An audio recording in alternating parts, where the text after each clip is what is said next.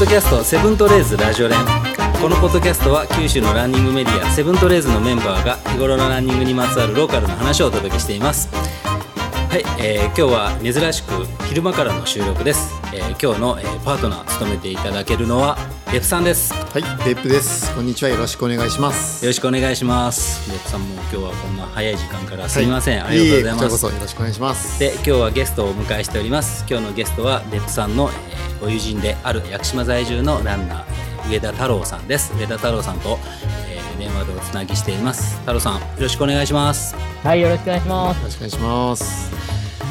うすいませんいえいえいえいえいえいえいいえ。えあくまでもラジオ連ですからね。はいもうね、あのこれを聞いてる人はもういきなり「すいません」から始まるんですけど僕あの今までずっと太郎さんと別府さんと話してて、えー収録ボタンを押しておりませんでした 久しぶりにやりかぶりました石川いえいえいえいえ、誰にもあります。はいこれ。ねあの過去にですね1時間以上喋って、うんじゃあ、えー終わりますって言った後に、えーボタンを押そうと思ったら収録されてないということがありましたそこまでは言ってないですね。そこまで さすそこまで言ってないですね、はいはいあもう本当そこまで言ってないですもうあのすいませんもう石川やりかぶりましたはい、えー気を取り直して、えーいきたいと思います、がにはい。えー太郎さん今屋久島在住で、えーガイドさんをやられているということですよねはい、そうです。はいガイドやってます。はい屋久島ネイチャーガイド、えー、空見戸という屋号で活動していらっしゃいますはい、はい、えー今日はあの、別府さんと、えーこうやってこう収録させていただくのは、デイプジャパンウルトラ100、はいえー6月の23日はい。から二週間前えー25日はい。はそういです、そうです。に、えー新潟で開催された、えー100マイルですね。 100マイルはいこれははい80キロのハーフマイルも同時にあったんですか概要見たら80と160みたいなのありましたけ半分もあったっけ。あ、半分ありましたよ。あ、ど。うんあの、オースさんとか。ああ、そうかそうかそうか。か。あはいそうですそうですそうです。はいはいやってましたやってました。ウルトラはい100の、うん、話も、えーちょっとお聞きしたいんですけど、まあ、太郎さん、えーとウルトラ100で3位という入賞をされたので、うんまあ、もうそのすごい話もしっかり聞きたいし、まあ、別府さんもいい順位に入られてまいしやたいよ。や、僕はもうまぐ別れ府さんで。 5位ですか僕はい、まぐれで5位になりました。いやいや、マークレじゃないですよ。いえいえうん、なので、まあ、そういうあのお話も聞きたいんですけど、まあえー最初にあの出ていただいた方っていうのはランニングの、えー歴史っていうのをご紹介させていただいているので、まあ、そこら辺をちょっと、えーお話をお聞きしたいと思っています。はい、はい。で愛知県豊田市出身はいですよね、そうですうん、今、は屋久島在住なので、まあ、九州つながりということで僕らあの、はいこうやってちょっと収録させていただいてるんですけど、えー豊田市にいた頃っていうのは、えーはいまあ、どういう活動っていうか、うん、運動をされてたんですかと、 小学校、中学校は、まあ、野球とテニスをやってました。まあでノスポーツ高校からうんはい。キックボクシング始めて、で、その時にう、んそのトレーニングの一環としてランニングを始めました。キックボクシングってまたね高校であるってなかなかないんじゃないですか、うん。あ、高校ではなくてう、んあ、帰宅部でジムに通ったって感じですか。そジうですムに、あーああ、空手道場を通うみたいな感じですか、あキックボクシングやろうって。そうでなんでまたま、で家からも、キックボクシングやろうと思ったんですか、それは、なんか多分うずうずしてたんですかね。うー ん。うんなんか、K1 を見たんですよ。うんうんうん。あはあ、いその時ちょうど、はいはいうんはあうんはい。あの、アンディ・フグっていうい。はい選手、ははい、いはい。ご存知ですかかかと落としでしょ、はいはいそうですうん、高藤としの、うんうんはうい、んその人、もう亡くなっちゃった後で、うん追悼特集っていうのをやってたんですよ。うんあで、それでアンディ・フグの生き様っていうのをやってて、ーうんめっちゃかっこいいなと思って。アンディ・フグか。しかも亡くなってるって言ってるからうん、あ、もう亡くなってるんんですよ。あそうかはい。あ、はいじゃあもう、ピーター・アーツとかあ、あまりああいうのは見たいこや、とないですピーかターアーツも見てました。あ、ピ見ーてターまアしたーツとかうんう、ん。あのバンナとか、うんうん。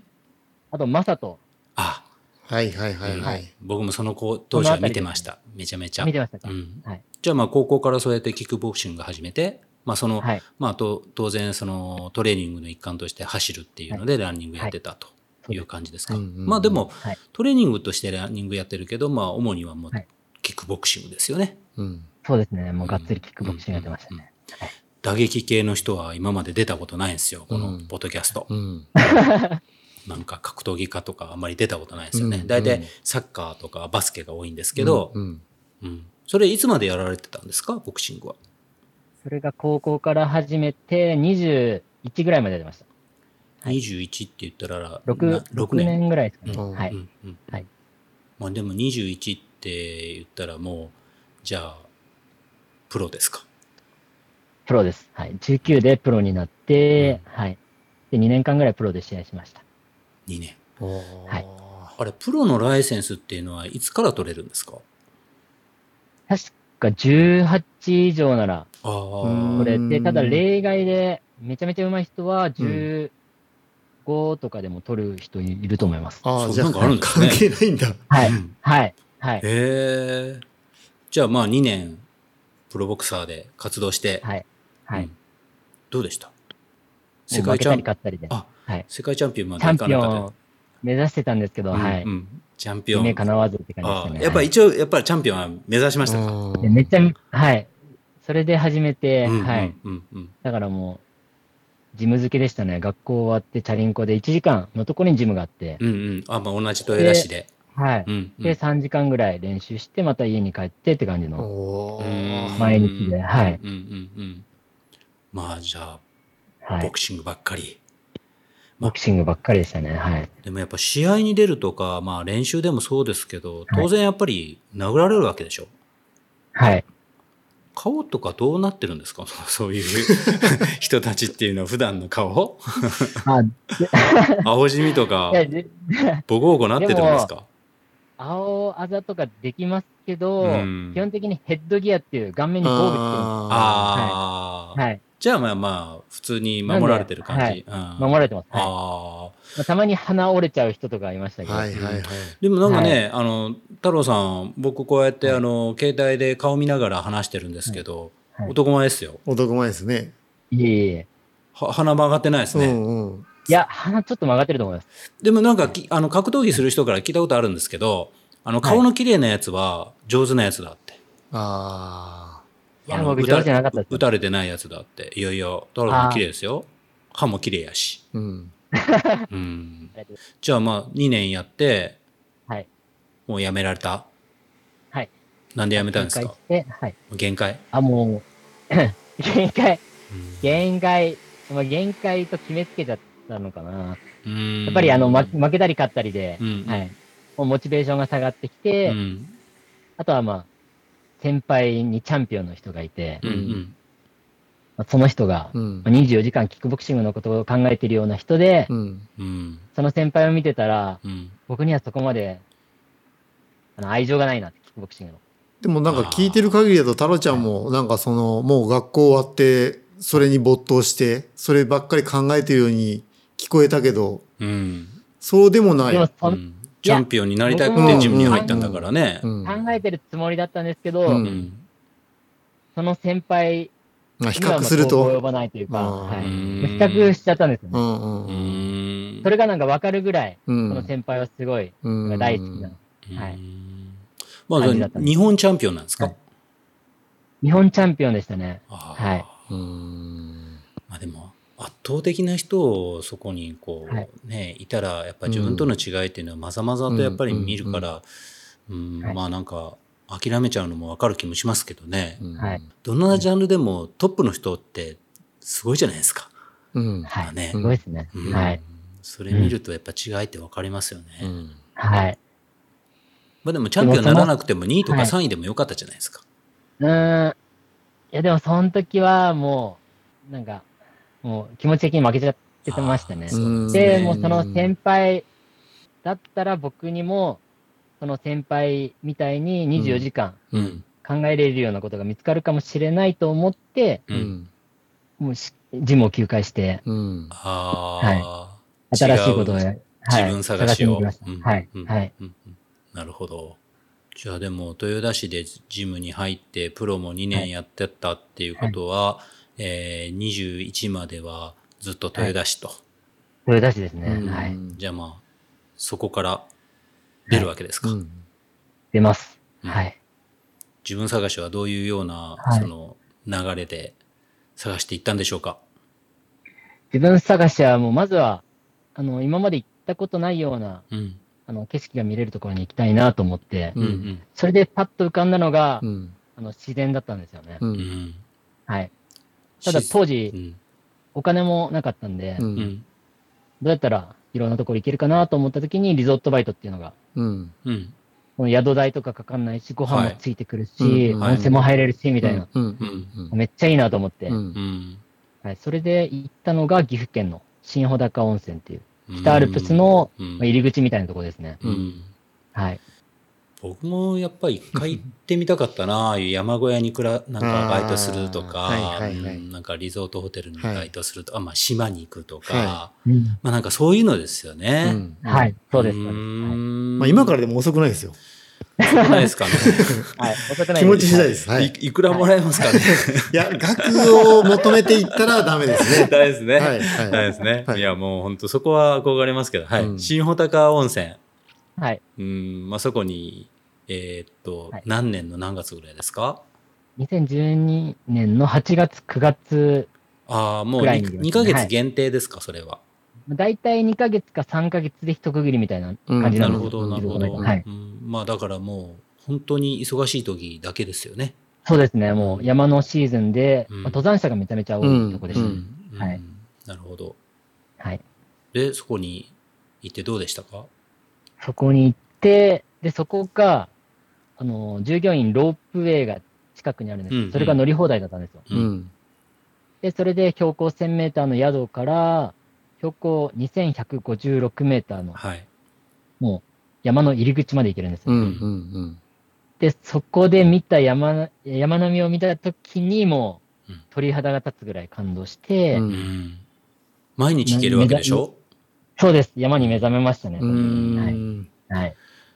まあね、普通、やっぱり山行くのって、事前に決めてても、晴れてないとかあるじゃないですか。そうですねはいだからまあ、僕とかはもう何回も行ってるから、綺麗な景色も見てるけど、うんうんうんベップさんももちろんそうでしょうけど、まあそれ毎日見てたら、もうすごい景色にやっぱ出会うわけですようん。うね。ん。出会えますね。ねあの、は夕景がめちゃめちゃ綺麗とか、うんはいまあそれはやっぱり、グッときますよね。震えますね。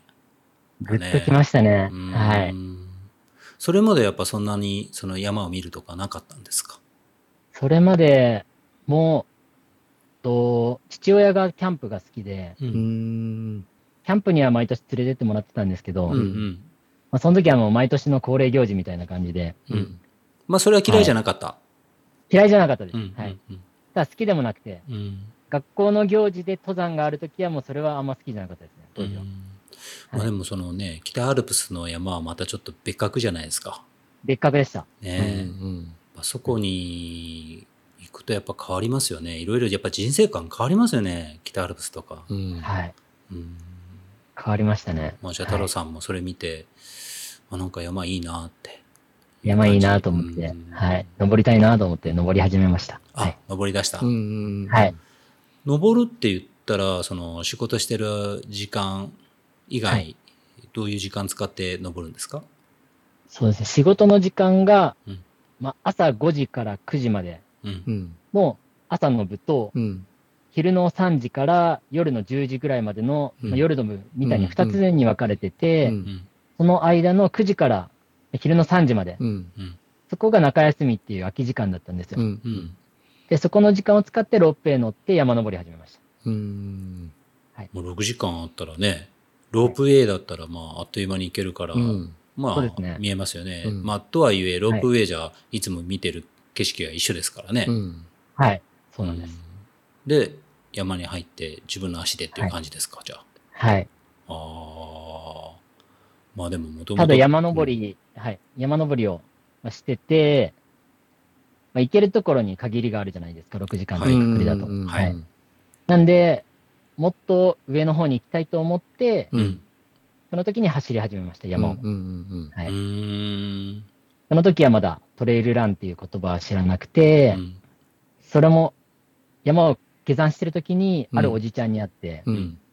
まあ突然話しかけられて、4人ちゃん、トレラン最高だねって言われて。うん。うはーい。ん。まそあでれでも、僕はおもおういち気ゃん持ち強くなってる。おいちゃんすごいですね。トレランって知ってたんですね、おいちゃん。いや、おじちゃんトレランって言ってたんですよ。はい。おいちゃんはちなみにそれトレイルランナーだったのいや、普通に登山の格好だったと思いま す。なのにトれレラン最高だねって言ってきてくれたんだね。はい。すごい爽やかなおじちゃんで。へーはい。おいちゃんよう知ってる。うんあまはあ、いそこでじゃあトレラン、あ、俺今トレランっぽいことやってるんだって。はい。うんトレランっぽいことやってるんだと思っうんて、トレランって何なんだとう思って。ん。うんうんそれで宿に戻っうて、ん。調べてみたら、うん。トレイルランニング、山を走る競技が。あるっていうあーうんはい。まあ、そこがじゃあトそレれがランとの出会い。出会いです。うはい。んはいそこからどこまでのめり込んでいくんでしょそれで、あ、これはもう、もっとやりたいなと思って、うんで、翌年に、2013年の5月から9月の間、うん北海道のレブン島っていう島に行ったんですよ。うんはいうんうんう。まあ、もうで上、上の上ですよね。はい、一番ね上の上です。うんはいうん。石切島っていう、はい。日本100メーターの一番目のすぐ近くにある島なんですけど、うんうんはい。そこにトレッキングできるところがたくさんあっうんて、はいうん高い山がないんで、なだらかでめっちゃ走りやすいんですよ。あーはい。そこを走り回ってて、うんさらにトレーラーにのめり込みましたね。うんはい。でもそれもなんか絶景そうですね。絶景そうですめっね。ちゃ絶景ですよ。うんはいち。ょうどしかも5月から9月って北海道のそのね、いはいいいシーズンで。うん。そうなんです。うん6月はもう花がもうどんどんああ。咲き誇るうん時期で、はい。うんそんなでも寒いところで、その暖かいシーズンって言っても花咲くんですね。うん、その時期だけしかねそ。うです。ちょうどうん雪解け、うん5月の終わりぐらいからもう雪解けどんどん始まって、うんそれと同時にやっぱりどんどん芽吹いてきますね。うーん。はい。すごい景色ですか、それは。すごい景色で。うんで、空気が澄んでるとえー、うん一番北にスコトン岬っていう岬があるんですけど、うんうんそこから、あの、ロシアのサハリンってういん。ううのがんう見えんうん。ます。はい、あああ、。礼文島からも見えるんだ。見えるんですよ。はああ、知床からはよく見えるけどね。そうい。なんですか。あーですようね。ーん。礼文島ってでも、はいちなみに熊いらないです、いないですね。熊いないんですよ。ああ。だから安熊全にいないのいは最高ですね。うん安全です北海道ね。はいうん泳いはいでも、熊って泳ぐらしいですけど、泳いでこないんですかね。熊泳いできたみたいなんですよ、それが。来るでしょ、あれ。ね、はい割と。はあ。あ来たけど、そこレイブンに泳いではい。繁殖できなかったんだ。あ、それでやっぱり駆除されるんですよね。あ、あやっぱり。はいあそうですそうですはい怖い。怖いっすよ、なあるいほつどら。結構泳ぎますからねあ、。そうですね。なるほど、なるほど。あ、レブン島でも行ってみたいです、一回。うんはい。うんまあそこも2ヶ月ぐらいですかそこは4ヶ月いました。あ、うん4ヶ月。はい。何食うんですか、そこは。そこの名物はウニです ね。あマジですか。いめちゃくちゃいいじゃないですウニめっちゃうか。まいですはいあの痛風になりそうですけどね。そうですね。若いし。で、あの、ど道路にうんウニがいっぱい落ちてるんですよ。道路に。はい。だから、うん、これ食べれるのかなって開けてみたら、はもう殻で、い。はい。はウミネコとかカラスとかが食べてるんですよ。すごい。いえーうんどうやって捕まえるんですか、そのウニを。奴らは。どうやって捕まえるんでしょうね。そこまではごめんなさい。わかんない。うんあ、結構浅瀬にいるよね。ウニがはいね。うですんねうんで多分そあれとを。名産、うんはい。うんあとあの名産品は、あの、昆布。うんあはー利尻昆布ってありますよね。はいいははいい。はいはい。利尻昆布の一番高級なのって礼文島で取れるみたいで。おお。へえは。いそれも割と食べ放題。食べ放題ですね。ああ、いいですね。ミネラルたっぷりで。はい。別府さん、ウニとか食えるんですか僕全然食いますよ。あのね、あの、知床もそうやけど、もはういワカメもウニももう、いくらでも取れるもんね。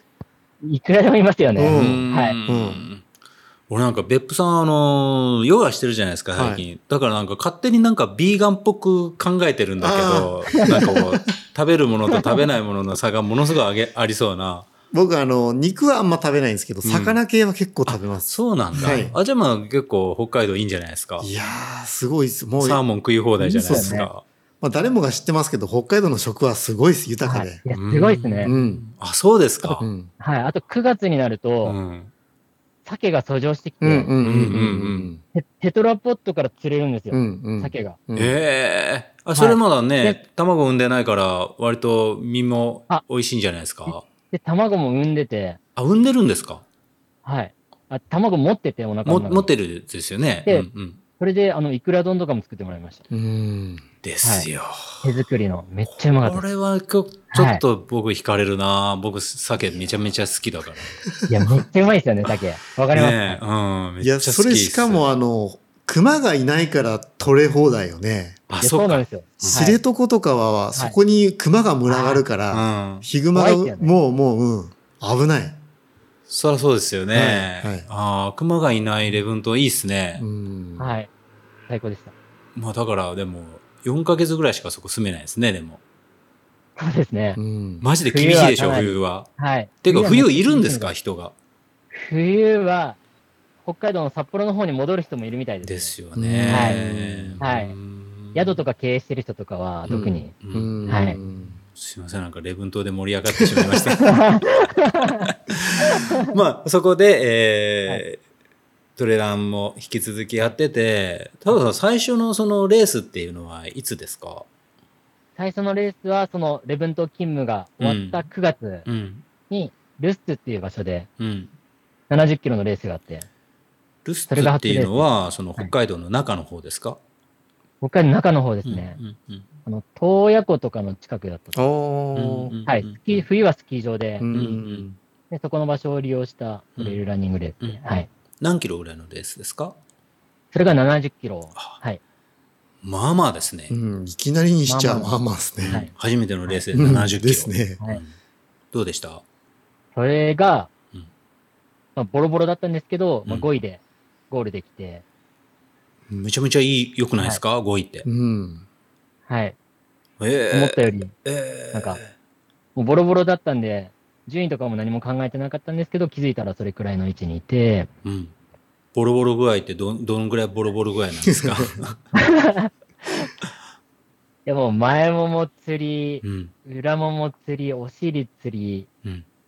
ふくらはぎも釣り、で、手でストック、腕のストック、わかりますあああ、のパワーウォーク腕、あ、そうです、パワーウォーク。うんうんううん。うんん。で、うん。ここも釣ったんですよ。はいああ、あ三あ、角二の腕の裏ね。はい、んそうそう、二の腕の裏まで釣って。 うんうんうんボクサーの二の腕がつるんですか、はい。はい。耐え、耐えれてなかったんですかね。おおいや、もう、すごい押しだったんでしょうね。い足が壊れちゃうんじゃないですか、逆にボクサーの腕で押したら。はい。あーまあ、でもそれで5位。はい。それで5位で、まあ、レース終わった後に、終わった時に、いやこんな感動する体験はなんかしたことないってぐらい感動して、うんで、最後もう泣きながら走ってたんですけど、おお。それは辛くて、その泣きながらっていうのは。辛い、辛いのと、うんもう少しでゴールだっていうなんか安堵感と、あうなんんかあ。入りま、入り混じった感じですかね。おまあ、でも70キロだから、はレッいク。さんとかだったら5時間とかでゴールするんでしょうけど、いやいやいやい普や通の人はやっぱりそうでね、すね10時間近くはかかりますからね。そうですね。うん。 1時間近くかかったと思います。はい。 3分間で勝負してたキックボクサーが10時間って結構長くないですか、長かったで すーね。確かに瞬発系で勝負してた、はい。ね、ねえ。はい。 3分で10ラウンド戦っても30分ですからうね。んはい。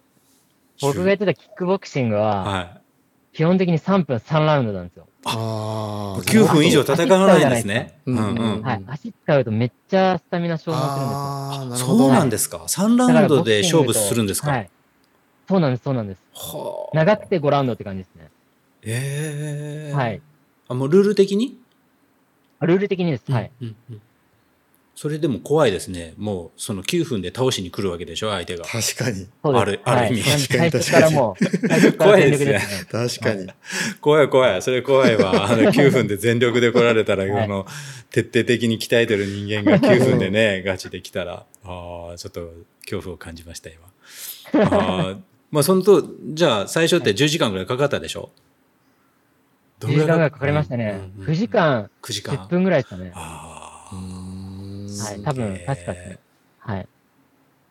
ベップさん、ちなみに、最初のレースって何キロですか僕はあの前も話したかもしれないですけど、苦戦部のレースですね。あそうだそうだ12キロの。そうだはいそう。だ70キロぐらいのレースって、ベップさんどうですか最初出た記憶ってありますいや、最初はあれですよ。あの、もう10キロも走るんですかぐらいの気持ちだったんで、だからもうフルマラソンとかも考えられなかったですもん本。当ですか。いはや、い別だ府からさもうん今強いから、別府さんの最初の70キロのトレーラーのレーいやいやスいやいちやょっと思い出してもらいたかったな。僕あの、もともと走ってないからなんですけど、太郎ちゃんはもともとそのボクサーでプロ、プロにもなって、うん、ガンガンやってるから、うん、多分ストイックうにん、いけちゃうんですよね。で、なおかつその70キロレースも多分そのトレーニングの一環として序盤から飛ばしていったから、あそうですそうの、でそんないきなりいろんなとこがつって、あはい。ペース配分分からず、わからんよね。ーうん当時情報なかったじゃないでうすか。うんんううんん冠城さんの本とかがちょっと出てるぐらいで、うんはい。まあで電子アイも、テムいなかったんででもその、はいそういう本でも一応こう見たりとかしたんですかそういう本も見ました。うんはい。うんそれだけは取り寄せてうん。勉強してましたね。うんおーで、その時に100マイルがあるっていうのも知って、おーだから、いつか走りたいなと思ってました。なるほど。あ、じゃあまあエンデュランス系というか長い距離にもやっぱ興味があったわけですか。はいそうですね、僕そっちに興味がありましたね。ああーー逆にそっちの方が。もうはい。おーはい。僕はそっちに興味がありました。はい。うん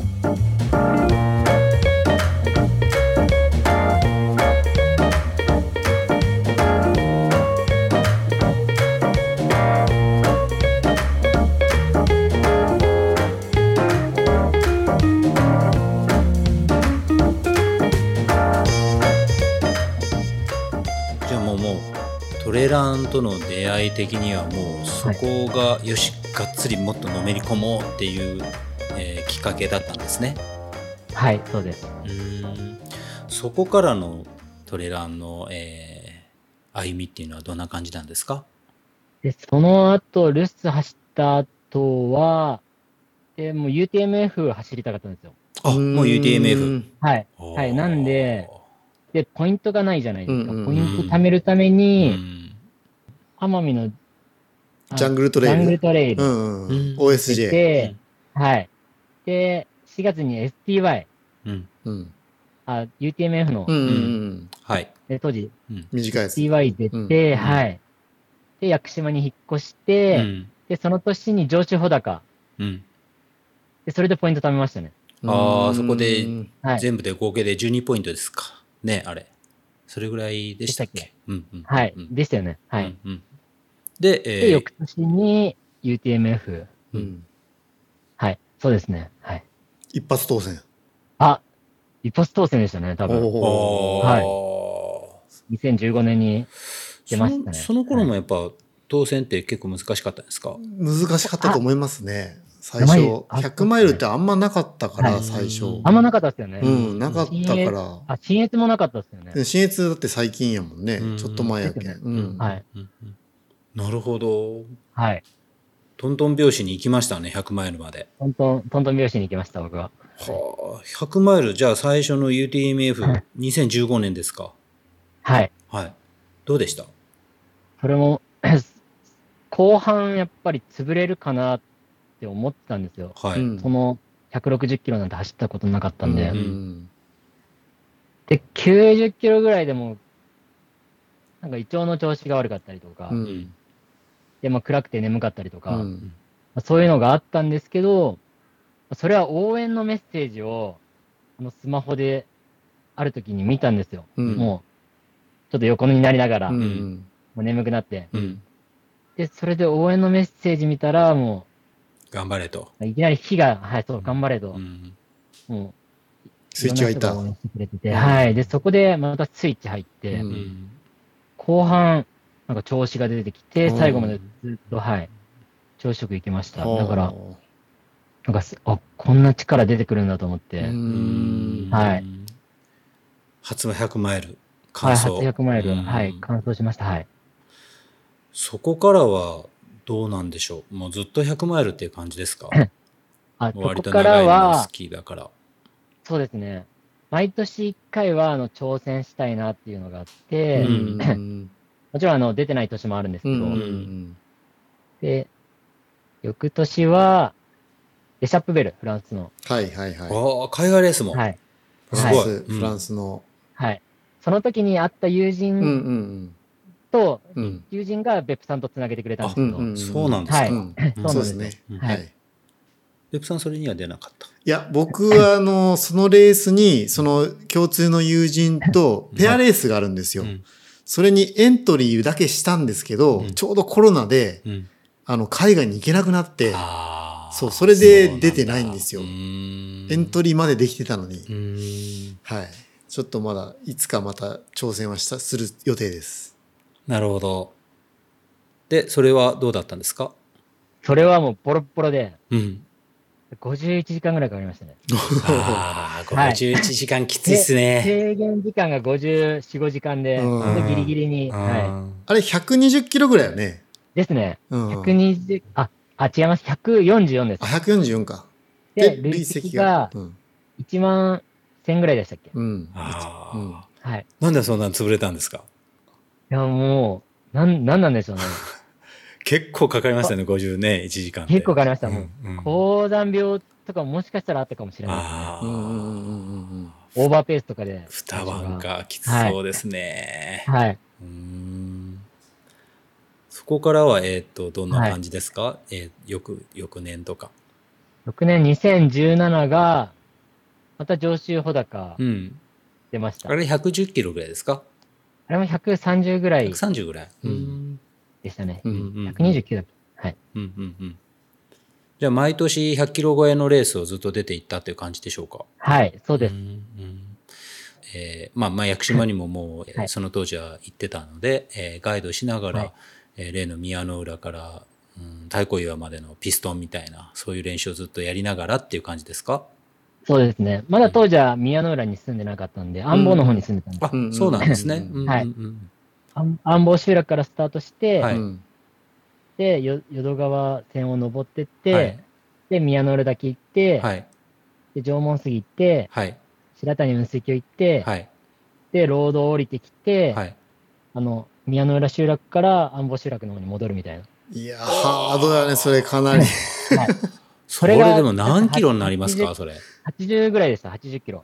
うわーいや、でもやってみたいです、それ。それ、パンチありますよ。パンチありますよはい、ね。パンチあります。でも楽しいです。はい。へえ、いや、でも、え、安房からでも淀川口までって言ったら、もうあの、もう超あの長いいや峠超長層いですしよょはい、はい。うん。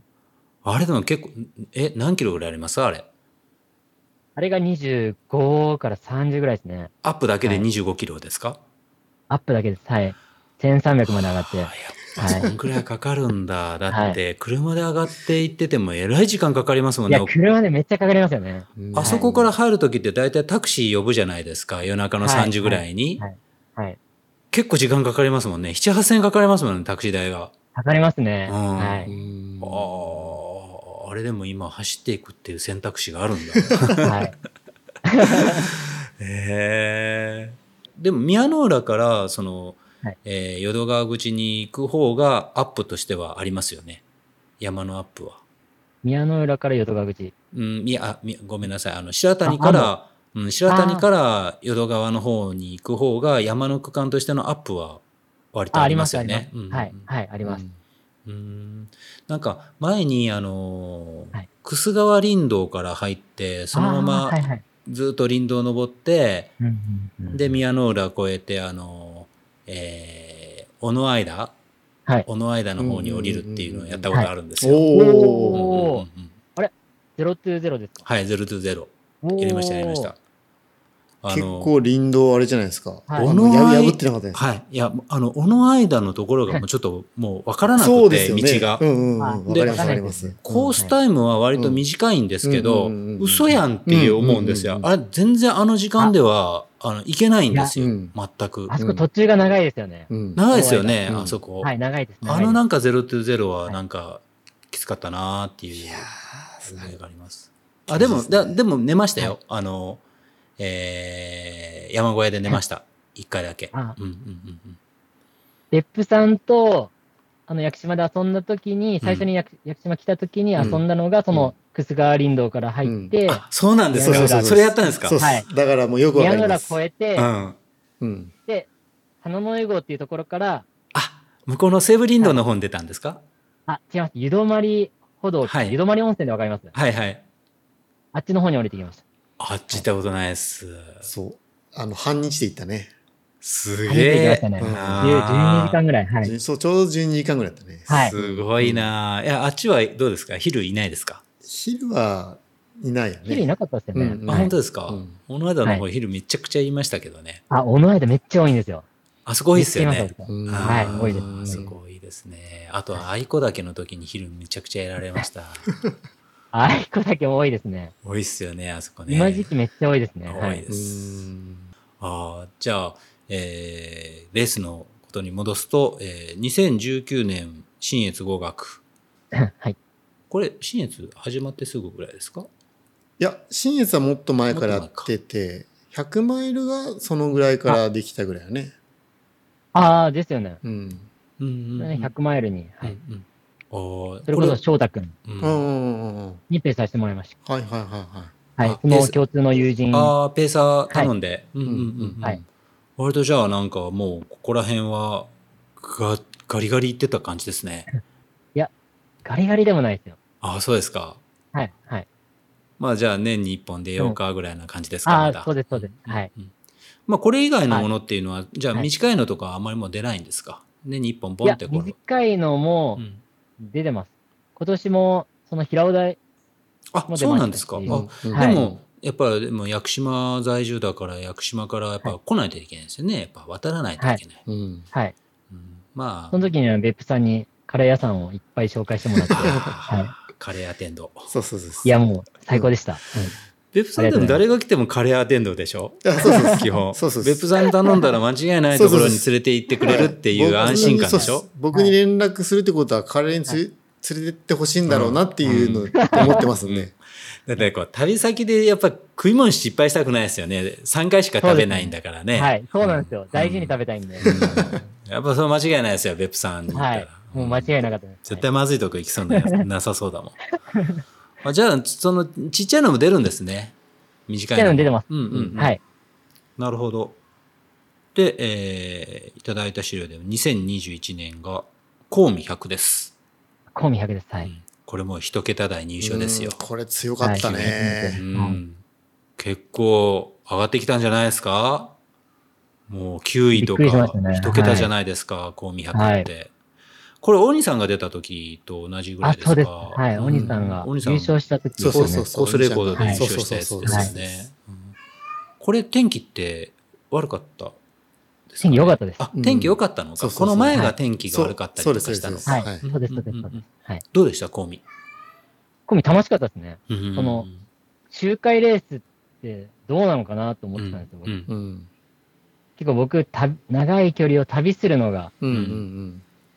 好きだなって思って、うん100マイルの世界が好きだなと思ってやってるんですけど、周回ってどうなんだろうと思って、ちょっとそこは不安だったんですけうど、ん走ってみたら、まあ時間は違うんで景色も変わるし、うんで、なんか飽き飽きずに行けましたね。うんその時は。はい。は初集会ですか初周回でした。はい。。別府さんは集会でどうですかいや、僕もあんあんまり興味がないですね。でしょょうね。別府さんそんな感じですもんね。はい別府さん競技志向じゃないですもんね。そうですねんまあでも競技志向で言えば、あの、集会っていうのは、あの、計算しやすいっていうか。いやーほんとそうですねんう。ん、そうですね。走りやすいって言いますよね。うんはい同じとこにも持ってくるし、相手の距離もわかうるん。うし。ん。うん。うんうんじゃあまあ集会ありだなっていう感じでした、この時は。はい。もう走りたくないですけ ど。この時はありだなと思いましたね。なるほど、なるほど。はいで、えーいよいよ2023年、はいえーディープジャパンウルトラ100です。3位です。3位はちょっとすごいでいすよ。やー、すごい。はいしかもあのね、前半からなんかもうマイペースで、抑えて抑えてはい、どんどん上がってくるっていう。うん。上手な走り方。そうコースマネジメントで、はいうんはいまだ若いのにすごいなっていいう、や、いやこもうれ。僕はスピードがないんですよ。スピードがないってのは分かってるんでう、んあんまり前の人についていかないようにって自分のペースは心がけてます、うんうんうんね。うんはいまあ、スピードがないって言ってもね、トップ選手の間では多少のそういうところはあるんでしょうけど、僕らから見たら多分相当速いと思いますいよ。やあの本当ボクサーでその瞬発系やってたんで、うんで僕一緒にあの屋久島のトラックでダッシュしてことあるから分かりますけど、うんうん スピードありますようん、いやいやいやねえこれやっぱ、あのー競ってるやつ、一応殴って沈める感じですか こっそり。夜中とかで。うんこっそり殴って、失神させて、そのさ、その間に行くっていう感じですかまあいでやももええ封印ですか、そこら辺は。う、はい。封印されてます。 はい。はい。完全に。もう過去です。ああ、ああまあでも、どうでしたこのレース。振り返って。もう僕はすごい楽しくて、うん。その、結構やっぱり走れるレースが多い中で、うん。なんかジャングルみたいな、木をくぐったりとか、うんまあ下も、ね、足場がすごい悪くて、走れないようなところ。うん。で、まあ川を塗装、何度も何度も塗装するところがう、ん。うんやばかったです。うんうん。まあでもある意でかい山味を、今の屋久島のフィールドに似てるんじゃないですか、あ、そうなんですよ。屋久島の、うん。あの、それこそ、ね、020で走るようなう、。うんん。標高が低いところ、み道結構荒れてるじゃないでうすん。か。うそん。ういうところに似てるなと思って。うんだから僕は、なんか楽しかったですね。うん。うんはい。最後まで。はうんい。うん別府さん太郎さんと同じ区間走ったところとかあるんですかあ夜中にちょうど、中に走りはましたい、ね。ちょうど出会って、あ、そうなんですか。はいうんうんうん。一緒レッにタちょがっすとごい、眠たそうで。そう。ああ。で、もう途中で、あの、映像に着いた時に自分ここで寝ていくからって言ってあー別れたって感じですね。なるほど、なるほど。うん。はい。ペップさん憧れのランナーなんで、いやい憧れのやい人なや。んで、一緒に走れたのめっちゃ幸せで、はい。あ別府さんはそれでまたもう、僕は元気出まし九州のランナーみんな憧れてますから、別府さん。 いやいやいた。や。はい。はい。まあ、裸のランナーですからね。裸でしたか、その時。いや、その時裸じゃなかったです。ああ、そうなんですか。いや、ちょうど出会った時、あの、昼、昼天国のところでね、もうあれ、脱いだらやばかったっすねやばかったっす。はいうん。あそこで脱いでほしい な、俺は。やっぱり。別府さんはやっぱ、スこタこンドポバリシーイはミーになりますよ、いもう、ややっぱ本当ポリシーを貫く男やから、やっぱ別府さんそこでもやっぱ裸だからいっぱいヒルつけてもらいたかった なねえヒルがすごいっていう区間があったんでしょなんか土井さんの手記にもちょうど書いてヒルまが、した。はい、めちゃめちゃひどい期間でしたよね。う。うんんもううん、でこんも、なにヒルっているんだってぐらい。はいでも昼慣れしてるじゃないですか。屋久島だから。いや、そうでもないんですよ。あ そうのなんですか。はい。ヒルがいる時期は、うん。なるべくヒルが、まあ、標高低いところにいるんで、ええあんまり走んないんですよ。ああ。はい。あれでも昼って、その止まったらついてく、きあの、ひっついてくるんじゃないですか、昼って。走ってるとひっついてきますいや、なんか、んついてきますつね。いて、うん。あ、本当ですかもう全然関係ないででんかす地面、地面で構えてるんですよ。う。うんーんそうはい。構えてますよね。そうそうそう。よくね下よく見てはたらう、ん下に結構草とかについてるんですよう。んうんうんはいで、そこを通るときに多分ひっついてくるんですよねな。んかあの、俺、ヒルって上から落ちてくるのか、どこから来るのかっていうのが、いまだにちょっとわかんないんですけど、あれやっぱり下から上がってくるんですか、ヒルは。いや、下からと上からもありますよ。あ、本当ですか。ただ、今回のディープジャパンのやつは全部下からやったね。いはい。うん。うーん。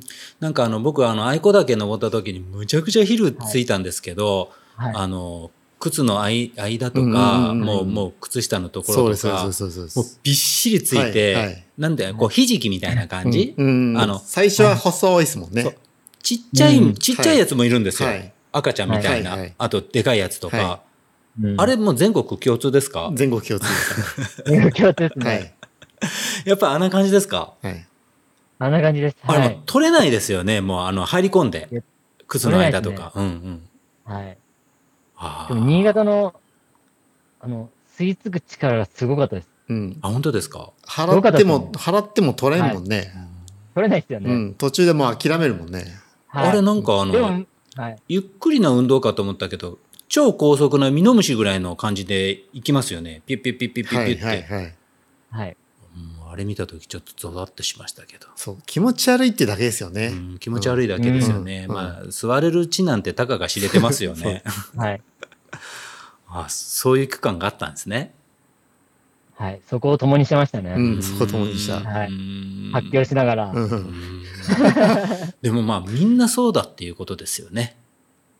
ですね。うんはいああ、やっぱ厳しいな。ちょっと昼は嫌だな。ディープでしたね。ディープやった。はいもう全部何でもディープだからって。はいそう、何でもディープだから。そコース全体には、まあまあどんな感じですか、お二人の印象は、ディープジャパまあまあ、九州からって結構遠いじゃないですかね。はいはい100マイルからすれば、はい一番遠い100マイルじゃないですか。うんうんうんうんまあでも設計があるポイントも通るし、うんで、昼間はむちゃくちゃ蒸し暑いし、うんで、ただ、その、山の中も、その、通常だったらここコースにしたら危ないだろうっていうところが何箇所かあったでね、はい。ここもうありま一した回滑って落ちたらもうはい。アウトだねっていうところが何箇所もありましたね。ディープですね。いや、もう。本当そういう意味でもディープでした。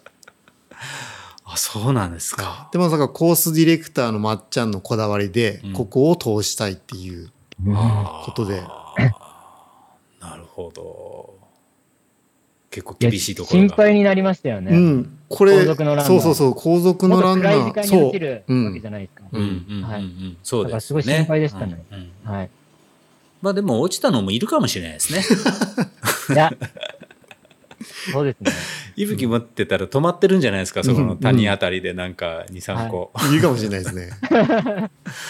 いやいやまあ厳しいんですね。あまあ危ないところもあるんですね、結構ね。ありまはす。うんまあね、でも、あの、スリルっていう意味ではありますね、ちょっとうね。ん、うん、うなんん。か普通の、なんかロード取らせられるよりね。そうですね。うんえー行かないですけど。 いや、いいですよ、でも。 80キロどうですかいやー、僕ね、最近なんかあの、前の収録でも言ったんですけど、やっぱ100マイル体に悪いと思うんですよね。 もう全然疲れないですか今はもう取れました。でも、翌日とかやっぱ疲れてましたね。あで僕ー、今回めっちゃ下痢だったんですよ、レース中。うあなんでうそれが、うん。その、補給の問題だと思うんですけど、多分。うんうんめっちゃ下痢で、うんだから、今までその補給で失敗したこととかあるんですか、補給で失敗したことあんまりなくて、うん。なのに今回普は。段は、うんあ今回は、はい。なんかあの、何かと何かを混ぜ合わせたらって言ったよね。そうです、なんか、食べ合わせなんかその、そうです、そうです。食べ合わせだと思います、はい。その、蛍光補水パウダうん。ーがあるじゃないですか。はい。あれと、エナジー、ドリンク剤ドリンク剤に入ってうるん何かが合わさると、うん。なんか下剤みたいな作用に。へえ、うん、そのはい化学反応でなんかそういう風になるって、なんか言ったよね。それでうん。はい。嫁がそうじゃないかってうん言うっんてうんうんうましあんた。はい。ト奥レさんラはン、、奥さん割とそういうの詳しいんですか、いや、詳しくないんですけうど、んトレラン下痢って Google で調べて、うんうんうん。はい。そしたらそれが出てきたみたいで、うんええ多分それじゃないかなと思います。それでも結構誰でもありえますね。そう、あり得るんですよ。はい。だから、うん多分体質とか合う合わないもあると思うんですけど、うん。それじゃないかなと思います。でもこう、キックボクサーとか腹筋バリバリでしょ、はいうん、バリバリです。このバリバリの腹筋で抑え込められないですか下痢は。抑えようと思ったんですけど、もう無理でした。無理でしたでもお腹結構固めてましたね。はああ、ですよね。い。ででもも本当なんか下りできますね。ああ、なるほど下りうでんうんうんはい。揺らされてね。下りで、はい、揺らされて、うんうんうん結構段差が高い階段のところでやっぱり、いや、もう想像しただけでやばそうですよね。 下痢の時にね、その段は差いどんどんどんどん落ちていくっていうのは、それはやばいですだ。から、はい、別府さんと走ってる時も、うんうん結構腹痛だったんで、うんで、僕前走ってた時、うんうんもう本当に肛門閉め て、頑張って走ってました。もう出した方がいいんじゃないですか、もうそこら辺でピッて。はい。でもなんかエイドに行くたびにトイレ行きよったけどね、出らんって言ったもんいねやそうなんです。うんあはいあ、でそういう時に限って。たまにスッキリ出るんですね。ようんはい。たまにスッキリ出たところでまた調子良くなるみたいな感じうでんしうた。んうんはいはいあもうでも下痢ってでも人間で一番弱い時期時ですよね、多分うねん、弱ってる、弱ってるタイミングです ね。下痢の時本当なんか1万円でトイレがあったら入りたくなりますよね多分入りますよねあ入れりねます ねもう下痢ネタになってしまうけどあーじゃあもうそれで苦しみながらもでも3位とうんすごいですね、はいすごい。はい。あーすごいと思いますあのリザルトも僕プリントアウトしてみましたけどまあ一番のね土井さんダントツの26時間40分とかなんですけど、うん。えー太郎さん28時間28分うん。いやいや早いですようん。はい。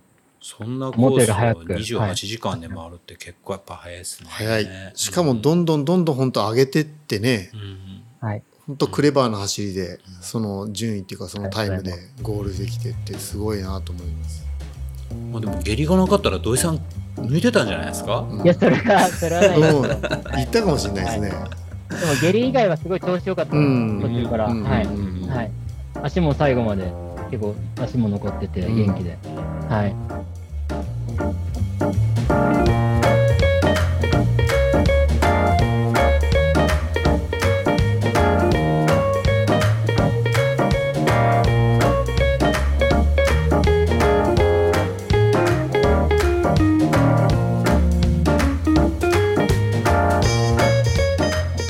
そう練習方法ですよ練習、はいうんえー、太郎さんどんな練習してるんですか日頃は、僕は でもディープは結構1個のアップがでかいって知ってたんで、うんうんそれこそ、まあ、下の方が0からスタートして、うんまあ C、C2C みたいな、うん020うんみたいな練習したりとか、あと峠走とかうんを中心にやりましはういんた。はガい、イドが入ってない時はもう練習ばっかり、いや、でもそういうわけでもないです。うん普段はあの、ジョグとかでつないで、うんはいうんなんですかねその、もっと練習量の多いランナーさんとか僕の周りにも山ほどいるんですよ。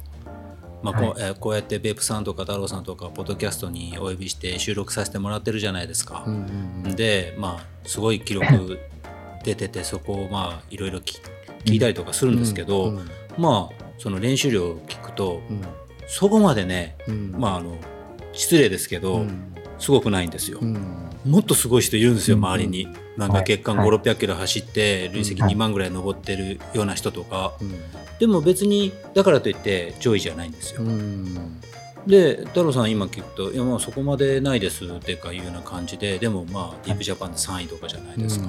まあ別府さんにしてもめちゃめちゃ速いじゃないですか。いやいやいやいや。まあやっぱりもうこれ、生まれつきのやっぱりこれ、才能ですね、やっぱこれ。え、太郎ちゃんやっぱはりそのディープ前はどのその数字的にはどのぐらいの練習をしてたの？で月間300キロ？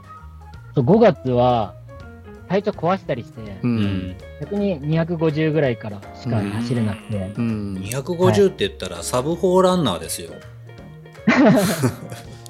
でも累積はうん250だけど1万2000ぐらい。あー、はいあーあーはいあーまあそれはじゃあ宮の浦から上の太鼓岩までの練習コース、はい、それとか、はい。ーうん。ああ本当はうん僕はもっとあの練習量増やしたいんですけど、うんもうガイドやると、その縄文杉とかだと、本当に一日仕事で、うん朝3時に起きて、うんで、家に帰るのが7時とか8時で、うんうんもう練習する気力が出ないというか、うんうんはい。で、睡眠不足にもなってるから、ううんんまあ、次の日、休みでもやっぱしっかり睡眠確保したいなとう思っんて、うん朝早くからは、はい、練習できないしで、そこら辺が今、ちょっと葛藤ですね、僕は。うんまあねうんガイドってやっぱね人のやっぱりその、命を預かるそうなんですよ仕事ですからね、はいやっぱ自分が万全な状態じゃないとですね。そうです、そうです。はい。うんだからなんか、ガイドの前日とかはやっぱり、体調よく行きたいんであー、全力でガイドも行きたいんでう、んうんうんガイドもめちゃめちゃ持ちますよね、はあれ荷物ね。うん40キロぐらい持ち、はい持つでしょと泊まりだと40近くなるときもあります。うん30、だいたい30からうん。う40んぐらいですかね。とうん日帰りで15キロ前後。はうんまあまあ持ちますからあ。ね。持ちますねはい。ボッカトレにはなるけどね。はい。うん。まあ、それはあえてなんかあのよく滑る靴で行ったらどうですか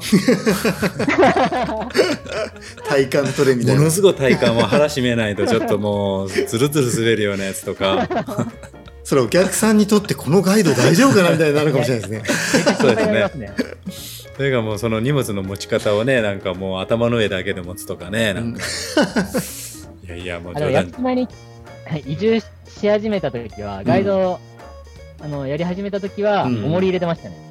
ああそれはやっぱ鍛えるために、それ鍛えるために重り入れてたんですけど、うんうんうんとそうするとやっぱり疲れが溜まりすぎて、うん練習がしっかりできなかったりして、あーはい。なんで今はもう、そういうのは入れないように、うんはい。メリハリつけるために。はい、メリハリつけようと思って、うんうんうんはい。うんであの太郎さんお聞きしたらあの、いファンクショナルトレーニングはい。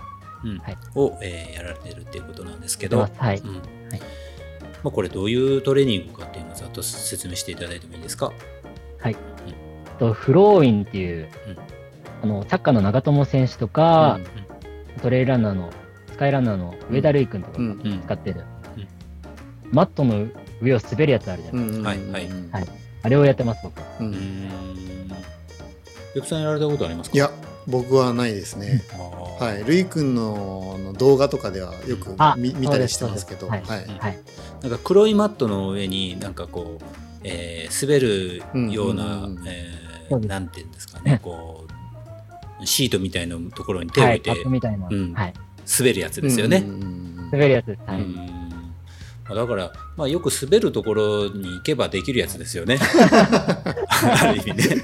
そうですそうです。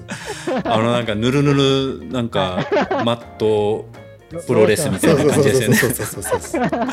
まあだからまあブルブル踏ん張る感じになるんでしょうかあれってこあう開いた時の状態で言えばあ。そうですうね、ん、もう腹圧を入れてああのはい腹圧をとにかく意識してそのー戻る戻す感うんじですね、ううんうんんはい腹が固まってないとやっぱり伸ば伸びた足とか腕とか戻せないですよね。戻せないですねう、んうんはいそこで体の使い方がすごいうん上手くなったんじゃないかなと思います、うんうんうんはいじゃあそれをやることでんどこが強くなったっていう実感がある。そこ、まあ、強くなったってほど強くなってないんですけど、まあ、上りがもともとめちゃめちゃ僕は弱かったんで、へえ。それがはい、だいぶ改善されましたね。おーなんか、上りやすくなったというか、あもうそれじお尻自を分として実感があるってこと。実感あります。あーはい。えお尻がうまく使えるなって、はい。それをやったら上りがどう良くなるんですか食いつきますけど。の 上りを、なんか安定して上れるようになりますう。ね。うん無駄な動きがなくて、うんで結構、段差が高いところってうん腰が折れたりししないですかうんうんうん常はにい折れそうまいうすね。の が、そういう腰の折れるのが少なくなりますね。あうあ。はいん。体幹が安定してるから、腹圧を常にしっかり入れれてるから、だからそれがまた省エネにもつながったりするんじゃないかなって思います。やっぱこう腰が折れない方がいい、こう、スッとこう背筋が伸びてる方がいいという感じですかはい背筋が伸びるというか、やっぱまっすぐな方が力はうまく伝わるんじゃないかなと思います。うんなるうんはいうんうんうんそういうのが、えーその、はい滑るやつでやれば結構つくわけですね。つくと思います。はい。あーフフローリン。フローリン。フローイン。フローイン。はいフフローイン。あーよく見ました。長友さんがよくやってました。うんうん、はい。あそうです、そうです。あれですね。あーはい僕も買おうかな。ぜひやってください。それなんか普通に自分で買って誰かから指導を受けなくてもできるもんなの。なんかその僕ルイ君とかやったらあのどっかのはいそのパーソナルジムみたいなのに通って、うんそこでやったりしようやん、はいはい。でも普通にその通販とかで買って自宅でや,、はやるだけではい大丈夫なんだ。あできると思います。あーただ、僕は、あの、うん最初始めた時は、うんうんそこのトレーナーさんが、うんオンライン、オンラインでおトーレーニングやってくれてたんですよ。ちょうどコロナ禍で。おおー、はい。だからそれに参加して、だからその知識をベースにしてます。あその時に教えてもらった、はい、短い間ですけど。うんうんーあでもそういうの大事よねどこを意識するといやか、そうですね。うん、やっぱじゃあそそのれ人がをやるからそはのい体の動かし方がうまくなるっていうこと、力の伝え方がスムーズになるっていう感じなんですかね。なると思います。はうい。んうんはいまあ走るのも大事でしょうけど、そういうのも大事ですね。そうですねそういう基礎トレも大事なんでしょうね。はい。ペップさんもヨガがね、ヨガやりだしてから。 そうヨガやりだして走るのってどうですか、ペップさん。あのーまあ、もう僕そのトレーニングとしてヨガを始めたわけじゃないんで、うんあれですけど、うんあのまあ、気分転換になってますね、うんあのヨガとヤマトっていうことで、でもまうあさっきね、あの太郎さんが言った腹圧って言ってうんうんばうんヨガって内面のその筋肉そうです割ねと鍛えるんじゃないですか。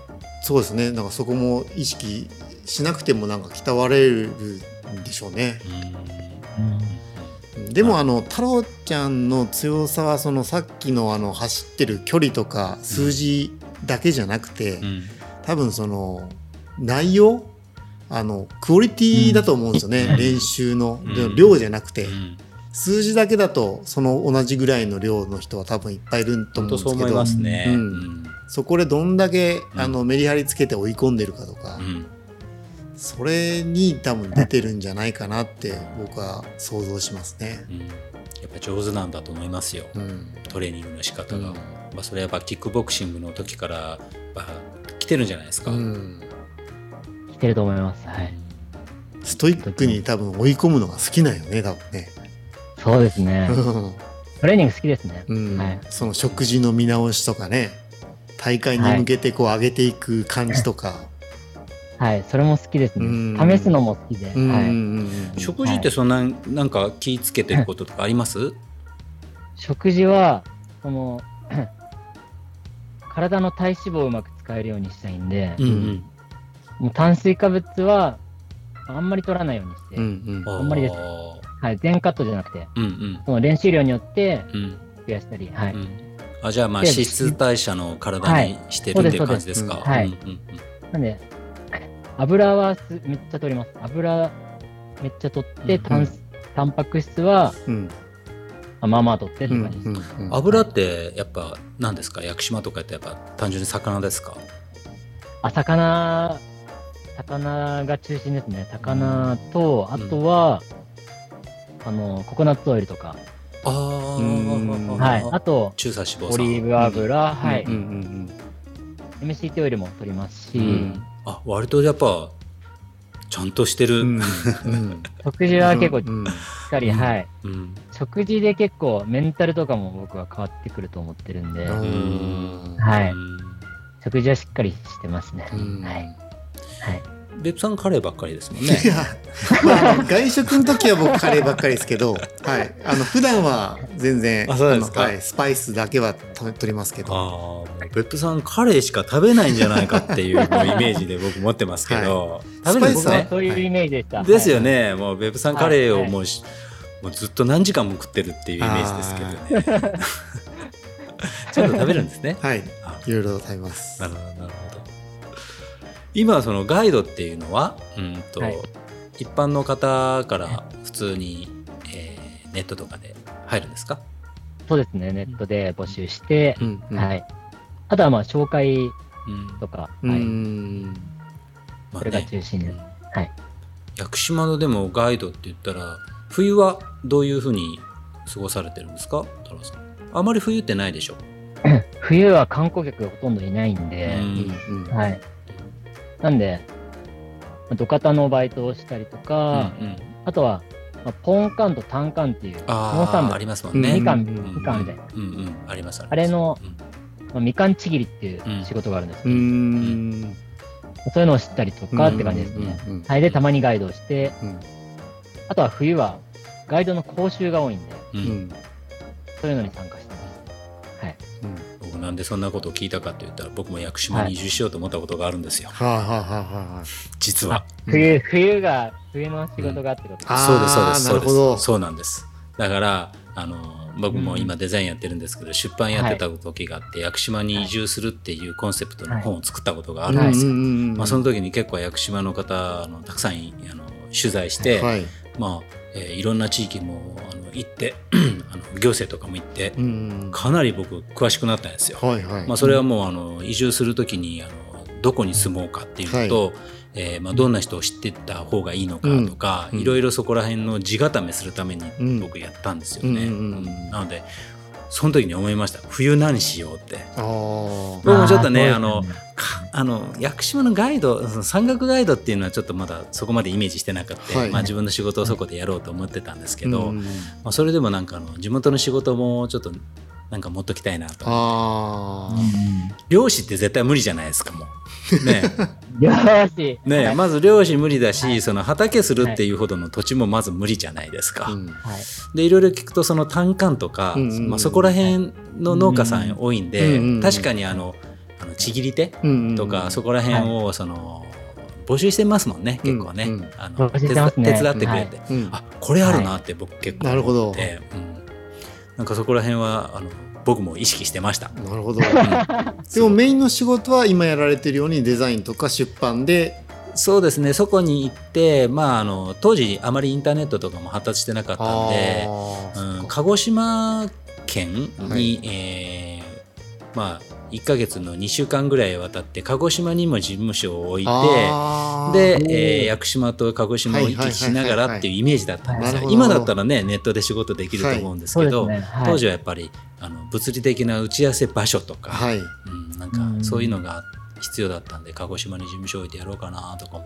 思ってておーでも本当リアルにいろいろ考えられむてちゃくたんですちね。ゃむちゃくちゃ考えてあの土地を買うぐらいまで行ってました、うんなんねえか売ってくれる人を探してましたおお。である程度なんかちょっと当てがついたりとかしてました、はえどのあたりで探してたんですか僕はやっぱり移住者の多いあの南の方ですね、ああ、はい南ですね。ははいい。はい当時あの屋久島パインさんっていうと不動産会社がこうあって、はいはいまあ、そこはがいその、えーパイナップルとかをこう投資目的はいうでんそのやってた地域があって、うんそこを、えー今はもう移住者にどんどん売っていってるんですよ。うんうんまあ、そこら辺の土地とかが、まあ、移住するんだったら住みやすいかなと思ったんですっていうのはやっぱりはい移住者のコミュニティの方が、うんはい、うーんなんていうんですかあの接しやすいというあかーうんお互い移住者だそうかですらね干渉し合わないじゃないですか、うんでも、はい。うん地元のところにドンって入ると、はいやっぱそこのコミュニティってあるんで,、うんでやっぱちょっと難しいなっていうのうがん取材で分かったんですよ、あ。あはああい結構難しいな、なるほど。うんそれやったら移住者のコミュニティの中に暮らしてる方が、うん安心というか、まあ、なあんかねあのはい。いろいろ調べましたよ僕詳しいっすよ、うん今今でも太郎さん宮の浦ですよね、宮野浦でうす。んはい。まあだからもう観光業とかするんだったら宮宮の浦か安保しかないですもんねそうですね。うんはい。あ。で太郎ちゃんしかもその移住して、はいした当初はあのまあ安房の方に住んでたけど、今はね、あの結婚して、そうです。はい。う飲ん。フェイスブックで奥様見ましたみましたかはういん素敵な感じです、うんはい若くて美人で、しかもよくできてる、あそうなんですはね、い、も部長ですうね。部長、あそうですかはい、僕は部長と呼んでるんですけど、はい。い、やいやいや宮の浦ですかうん宮の浦もねちょっと思ったんですけどね便利ですもんね港のところはうんですね,、はいそうんまあでも宮野浦もあんまり干渉されなくていいです。あだからやっぱ都会なんですよ、みな宮の浦は、はいんそうですね。うんはうい。んうんだからまああの島って、ううんうんんうん集落があるじゃないですか、はい、今でこそ集落って車でポンって行けるけど、はい当時はやっぱり集落って船でないといけないとかはいいうぐらいのところもあったんですよ。はで、えー基本的に島って漁業がメインじゃないですか。で漁港が何個かあるとするじゃないですか。うん今はどうかわかんないですけど、はいあのー競争心がやっぱりある対抗心もあるじゃないですか。だから別に屋久島とかじゃないでいろんな島僕も行ったんですけど、はいううん結構島の集落対抗の運動会とか、はい、結構ガチなんですよあ。ーもう本気なんですね。本気なんですよ。あの本気ですよね。本気でしょ屋久島もそうなんですはよ。い。本気です。おめっちーあゃのーレクリエーションじゃないんですよ。なるほど。ガチなんですよ、はいだからそこに出席しないとか練習に参加しないとかもしあったら、は村八部ですい、よ。なるほど。島ってあのーはい共同事業が多いんですようん行事がうん共同行事うん例えば、うんあのーうんゴミを片付けるとか、掃除するとか、はい、はい。そういうのに参加しなかったら、もうすダメなんですよね。あーでも、割と移住した人っていうのははいその辺ちょっと緩く考えて、はいはいはいなんかあのちょっと用事があるんでとかうんうんうんうん言いがちなんですけど、うんうんそうするとあのすごいダメなんですよ島の人からすると なるほど、なるほど。なんかそういうのもあるかいやらそうですうねんはいそういうのあるありますよねやっぱね、うんだかありらますあります本当に集落入るんやったら本当にもうガチでそこに接しないとダメなんですけど、なかなか慣れないんですよ、うんうんうんうん本土の人っていうのは。うんうんだからもうそれだったら移住者の方人がいるなる方ほどながるほどまあ過ごしやすい、はい、はい、はい、はい、はい。ハードル低いですね。はい。それはめっちゃわかります。はうい。ん、そういうのも僕はあの取材で学びましすごいた半年ぐらい行きましたもん ずっとすごい。え、それ結局、どういう理由で断念したんですか、そこまで行って。はい。えっ、とですね、いくつか理由があるんですけど、まあ、うちの嫁さんが虫が嫌いと か、うんもうそういうのちょっとマジ無理だからみたいなこととか、まあ、なんか仕事が本当にできるのかって、うんあの、考えたうんら、あはちょっと難しいな。んで、その中で収入が落ちたものを、その補う方法っていうのがやっぱ見つからなかった。だんからいろいろしちゃいましたよ。例えば、と鶏を飼うとか、はいあの、うん、お金になりそうなウコンとかああいうのを栽培するとあかあ、はいはいはいは。はい何か栽培するにしても、あの単価が高い方がいいじゃないですかそしたらやっぱウコンとかなんですよ、あモとなんモンかガ、モリンガか、うん、あと鶏とかもモリウンガコ,、うんウコッケイとかはいさ、はいはいはいなんかそういうできるだけ単価の高いもうの、ん高価なはいはいはいうんっていうものもしたけどいやー今までマウスしか扱ってない 俺がその庭仕事できるかなとか動物に餌やれるかなとか結構真剣に考えながら本出した時点でやめましたなるほどおーそんな感じでしたうん太郎さんだから僕移住してたら太郎さんしね仲良くなったな。なってましたね 当時はいトレイルランニングとかもうしてなかったうんうしんうんハイクすらもしてなかったですからね、はい僕ね、あーうんじゃあ、屋久島でもあんまり登ってないですか。そのその時はもう全然ですよじゃあ10年前だからあ僕そうはあなんだのランニングしてたのって5年ぐらい前だから、おーあだからもうへー今だったら全然ねまたちょっと違うような、うあんのはいものが描けてたと思うんですけど、うんうんうんうん当時はもう全くアウトドアとか全くしなかったかうらん描けませんでしたね、うんまあなんかすごい横道ですけどね、うんうんうんだから太郎さんのなんか生活のなんか生活ぶりもなんとなくイメージできるとこあります暮らしぶりありますうかん、暮らしぶり、うんはい。ありますありますでもまあ屋久島ってすごいやっぱ素敵なとこですよそうですね。うんはい。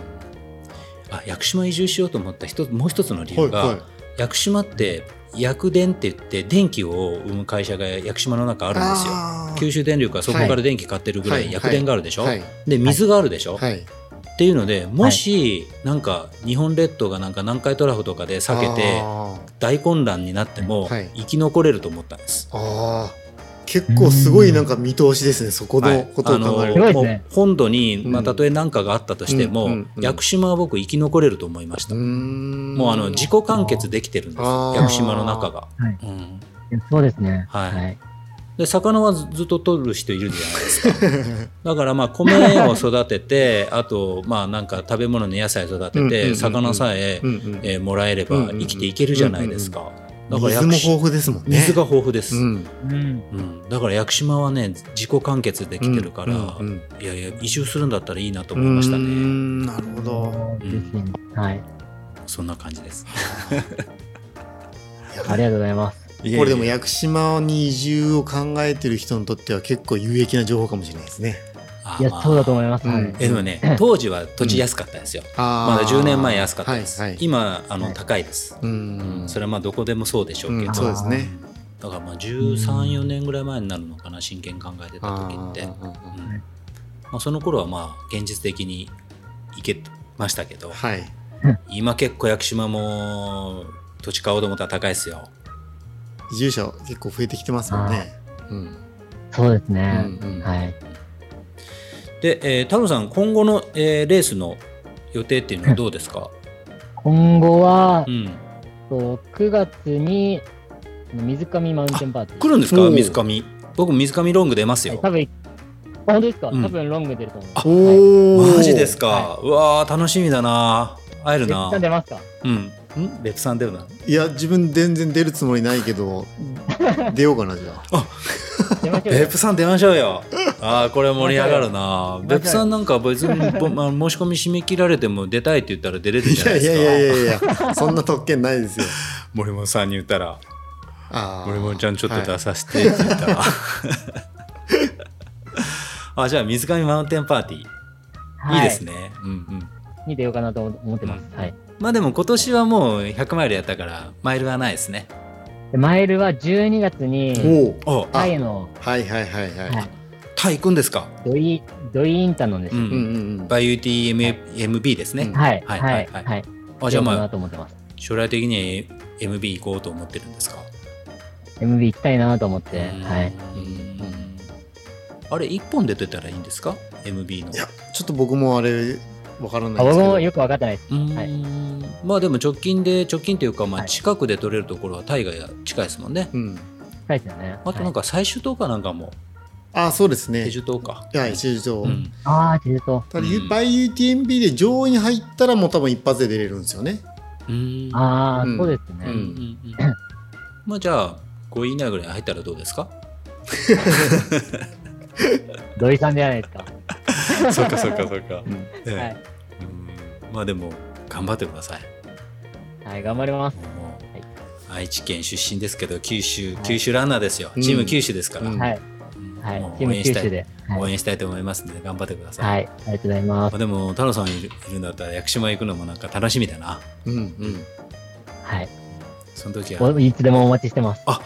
ろしくお願いします、遊びましょう お願い遊しびまましすょうはいじゃあそんな感じですかねはい。はい、まあ、太郎さんじゃあ今日はありがとうございましたお忙しいところ、うんわざわざありがとうございました。またあのーこれ一回こっきりじゃなくてあのひんあのちょこちょこまたあのお呼びしたいと思いますので出てくださいね、うん。ぜひお願いしますうん。屋久島の魅力もまだ全然今回1回ではあの伝わらないとうん、思うので、うん、うん。はい。はあい。のもっともっと屋久島のこともねお聞きしたいなと思いますので、よろしくお願いしまはい、す、よろしくお願いしまおす。願いします。じゃあ今日はありがとうございましたありがとうございました。どうもありがとうございました、はい、ありがとうございありがとうございます。ます。別の次はいや今僕水上出るかもしれないあってそうですいねうふうあにちらっのと言い全ました然けど予定は入れてないですね、はいじゃあもうもあうの知床だけいやえっと前回そう話してた知床がですねちょっと仕事でもう完全に行けなくなあって本当本当、うんでまあ今無理週せんがいいです末金曜日からちょっとあの僕スリランカの方にうんヨガとうんアーユルベーダとうんで山も登ってこようかなと思っててそれえどのぐらいいですか10日ぐらい行ってきますいいな ぁもうとろっとろにとろけて帰ってくる感じですねいいなぁ、はもうもうカレー尽くしでああまあねカレーですからね、はいはい本場ですね本場ですはいいなんかレシピブックかなんか作ったらどうですいか やいやいやいやさあ僕あの自分で作らないからですねこの前なんかあのサッチのところでめめちゃ美味しそうなの食ってそうたじゃでなすいねですかサッチーに食べさせてもらいました、サッチ、はい今ああいうなんか料理女子になってるんですか、めっちゃハマってますねあのもう本当あの農業女子と料理女子になって、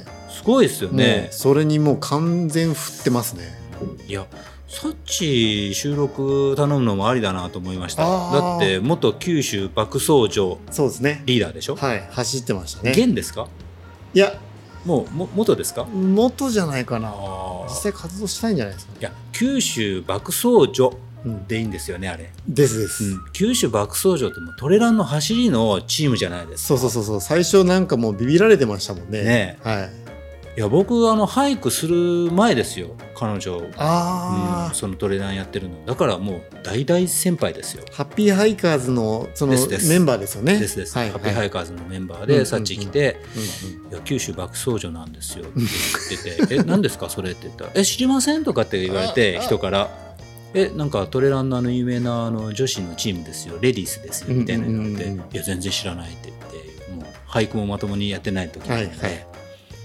いやまあサッチすごいですよ。すごいですね。ねえうんうんうんだからこの放送、えー何回だったかな2回か3回ニータが登場したじゃないですか、はいはいはうん、でニータも九州爆走女でしょ、うんうんそれのリーダーでしょう んいやそうレディースもリーダーですね。ね、はい。うん、ちょっとそれその時またベフさん一緒に行きましょうよああぜひぜひ。はいじゃあ、えー、ベフさんスリランカとはい10日間はい。またでもその話なんか面白い話仕入れてきてくだ さいそうですね聞かせてくださいはいじゃあベフさん今日は、はえいーありがとうございました、はいありがとうございましたはい、事務所までお越しいただきましていえあいりがえとういえございますはい、じゃあ、えー締めの乾杯しましょうか、はいはえーじゃあ、えーベフさんスリランカ楽しんできてくだいはさいい、ありがとうございまじゃあす。今日はお疲れ様でした、はいお疲れ様です乾杯お疲れ様です乾乾杯杯